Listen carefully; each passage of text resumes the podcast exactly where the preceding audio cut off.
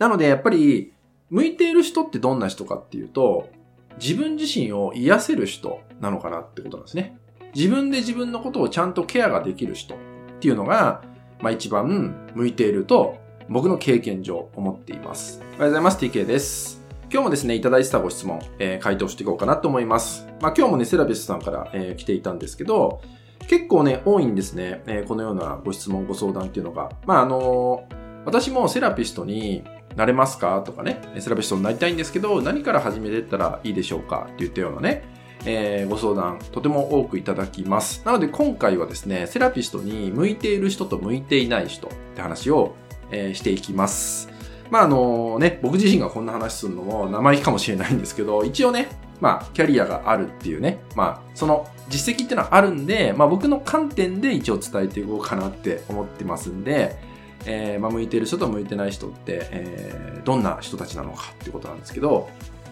やっぱりその、セラピストって仕事って、やっぱり誰でもできちゃうんですよね。そう、誰でもできてしまうんで、あの、まあ、本当はね、資格っていうのが必要だったりするんですけど、やっぱり今ね、こう資格がなくても、めちゃめちゃすごい先生とかもいるんですよね。そう、資格持ってる、国家資格持ってる人よりめっちゃすごい人もいるんです。僕も一応国家資格持ってるんですけど、やっぱり僕なんかより、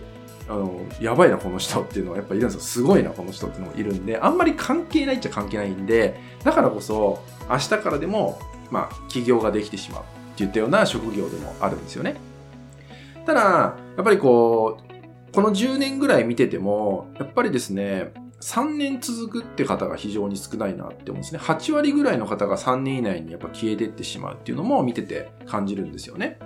まあ、一番の理由が、その辞めてってしまう一番の理由が、やっぱりメンタルの面なんですね。メンタルが不調をきたしてしまうっていうのが、結構一番多かったりするんですよ。なんでかっていうと、そういうクライアントが僕のところに来てるからっていうのもあるんですけど、まあお金の問題で、えー、心がね、疲れてしまうっていうのもあるかもしれないし、いざやってみて、お客様と関わって、まあ疲弊しちゃうっていうのもあるかもしれないし、やっぱりあとは個人でやっていくんだったら、やっぱ情報発信しなきゃいけないとか、なんか苦手なこともやっていかなきゃいけないっていうのがあったりするんで、それによって疲弊しちゃうってこともあったりとかね、まあ、続けられなくなってしまうっていうのが、えー、起きてしまうってことですよね。そう。で、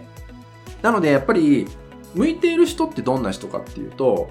自分自身を癒せる人なのかなってことなんですね。自分で自分のことをちゃんとケアができる人っていうのが、まあ一番向いていると僕の経験上思っています。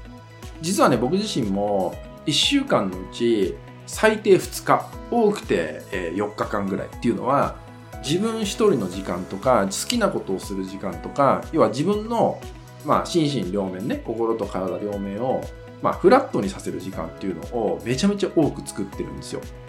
でそれによって実際に、まあ、お客さんと関わるときに、まあ、パフォーマンスが発揮できたりとかね、最大に、最大限発揮できたりとかっていうのも起きてるんで、ぱり一番大事にしてるのが自分自身のケアの部分かなって思います。ただどうしても日々ね、お客さんと関わって忙しかったりすると自分をないがしろにしてしまうなんてこともありますよね。まあ、これも僕が以前ね、こう会社員の時に、まあ治療院で勤めた時に、やっぱりもう回転回転なんですね。なんでお客さんをこう1日に多くて80人ぐらい見た時もありましたから、その時に、やっぱり自分をこう見るというか、まあ、一息つく時間もなかったりすると、もう疲れるわけですよ。心も体も疲れて余裕がないまま、とにかくやる。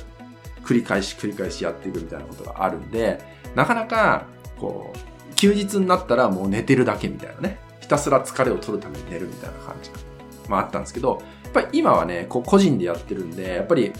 実際にお客さんとももっと長い時間関わるってこともあるんで、やっぱり自分がよろしくないと、うまくいかないし、お客さんにも失礼になっちゃうっていうのが、より痛感してますんで、そういう時間を大事にするってこと。なので、向いてる人は自分を癒すことがちゃんとできてる人。まあ、向いてない人は逆に自分をないがしろにしちゃってる人。っていうところなのかなって思います。例えば、えー、体、ボディケアであれば、まあこれはあなたも、えー、ちょっと客観的に考えてみるとわかると思うんですけど、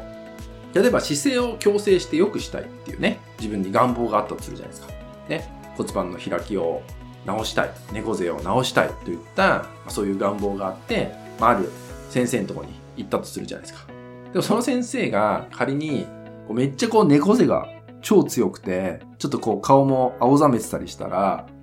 やっぱり治らないでしょって思っちゃうじゃないですか。これ大丈夫かなこれってってなっちゃったりすると、やっぱりそこに時間とお金を投資するっていうのも、まあ、不安になってしまうってことがありますよね。そう。でも、やっぱり多くの先生たちっていうのは、猫背がひどかったりとか、体がめちゃめちゃガチガチに固まったりとかっていう人も多いんですね。まあ、それはさっき言ったように忙しくて自分をケアする余裕がなかったりするかってことがあるんですね。まあ、メンタルケアでも同じですね。メンタルケアにおいても、やっぱりその悩みが深く抱えている状態で、えー、その先生のとこに、えー、ケアをしたとも、その先生が悩みを抱えてたら、やっぱりあなたも良くならないってことが起きてしまったりとかね。そう。そういうことがあるんで、で、特にメンタルケアにおいては、あの、ありがちというかね、大事なのは何かっていうと、まあ、よくメンタルケアセラピストとかが、これ潜在意識の中にあることなんで、無自覚だったりするんですけど、あの、やってしまいがちな、えー、流れっていうのは何かっていうと、誰かを癒すことで自分自身を癒すってことをしてしまっているんですよ。まあ、例えば、何かその人にセッションをして、あ、良くなりました、ありがとうございますといったね、その喜びの声っていうのを受け取って自分を満たす。逆言えば、それが欲しいがゆえに与えまくっちゃって疲れてしまう。なんてこともあるんですよね。そう。もちろん、ありがとうございますって感謝された時に、やっぱり快感はありますよ。僕もそれは大好きなんで、それがね。快感がありますけど、でも、それを、そこに依存して自分を癒すっていうのは、ちょっと危険だったりするってことなんですね。まあ、自分を、自分で自分を癒すことができてないから。だから、特にメンタルを扱うのであれば、まずは、あなたなりの自分をどう癒すか、何をされれば自分は癒されるのかっていうのを、まあ、自覚しておくこと。これがね、非常に大事なんですね。自覚するってことが大事。で、ちゃんと定期的に、まあ自分の体もそうですし、心の面もケアできるような状態に、そんな時間をちゃんと確保する。スケジュールにその時間をちゃんと埋め込んでおくことっていうのが大事になってくる。それができてくると、もちろん自分で自分を癒すっていう、まあ一つのあなたにとっての、まあ方法みたいなのも、スキルみたいなのを持つわけじゃないですか。で、そういう経験をしている人っていうのは、そのお客様が、じゃあ自分で自分を癒すために何が必要なんだろうかといった、そういう観点で、その目の前のお客さんを見るってこともできたりとかね。そう。その人にとっては何が必要なのかと。その人にとってはどういうことがフラットにできるんだろうか。その人はどうやったらフラットになれるんだろうかっていうのが見えてきたりとか、そういう考え方で、まあ、カウンセリングをしたり、セッションをしたりっていうような流れになっていったりするわけですね。そういうふうに考えていくと、もう最優先してほしいのは、まずは自分で自分を癒すことができるかどうか。これがちゃんとできてる人、もしくはやろうとしてる人は、僕は向いてるのかなって思います。セラピストさんは向いてるし、絶対にやった方がいいかなって思います。ただね、やっぱり自分がもうボロボロです。どうしていいかわからないです。でもやりたいですっていう状態だったら、まずはやっぱ自分のケアっていうのを先に見つけていくってことが大事かなと思うんですね。なんでかっていうと、やっぱりその先にはお客さんがいて、のお客さんはやっぱりそれぞれの悩みを持ってて、それを解消させたいから来てくれているっていうのがあるんで、そういうまあ一つのちょっと重い言い方になっちゃうけど、責任っていうのも生じるわけじゃないですか。で、その責任をちゃんと全部を背負うわけじゃないけど、やっぱりその一部の悩みっていうものは受け取るわけじゃないですか。受け取った上で一緒に改善していく上でのサポートをしていくんで、そうなった時に、やっぱりそのセラピスト自身がボロボロだったら、間違ったことを伝えてしまうかもしれない。間違ったことをやってしまうかもしれない。以前の動画でも伝えましたけど、自我をそのまま出してしまうかもしれない。それによってまた自我で帰ってきて、また自分がおかしくなっちゃう。体が、心が壊れてしまうなんてことも起きてしまうってこともあるんで、だからこそまずは、もしセラピストになりたい、目指したい、ね、あれば、まずは自分で自分を癒せるようになる。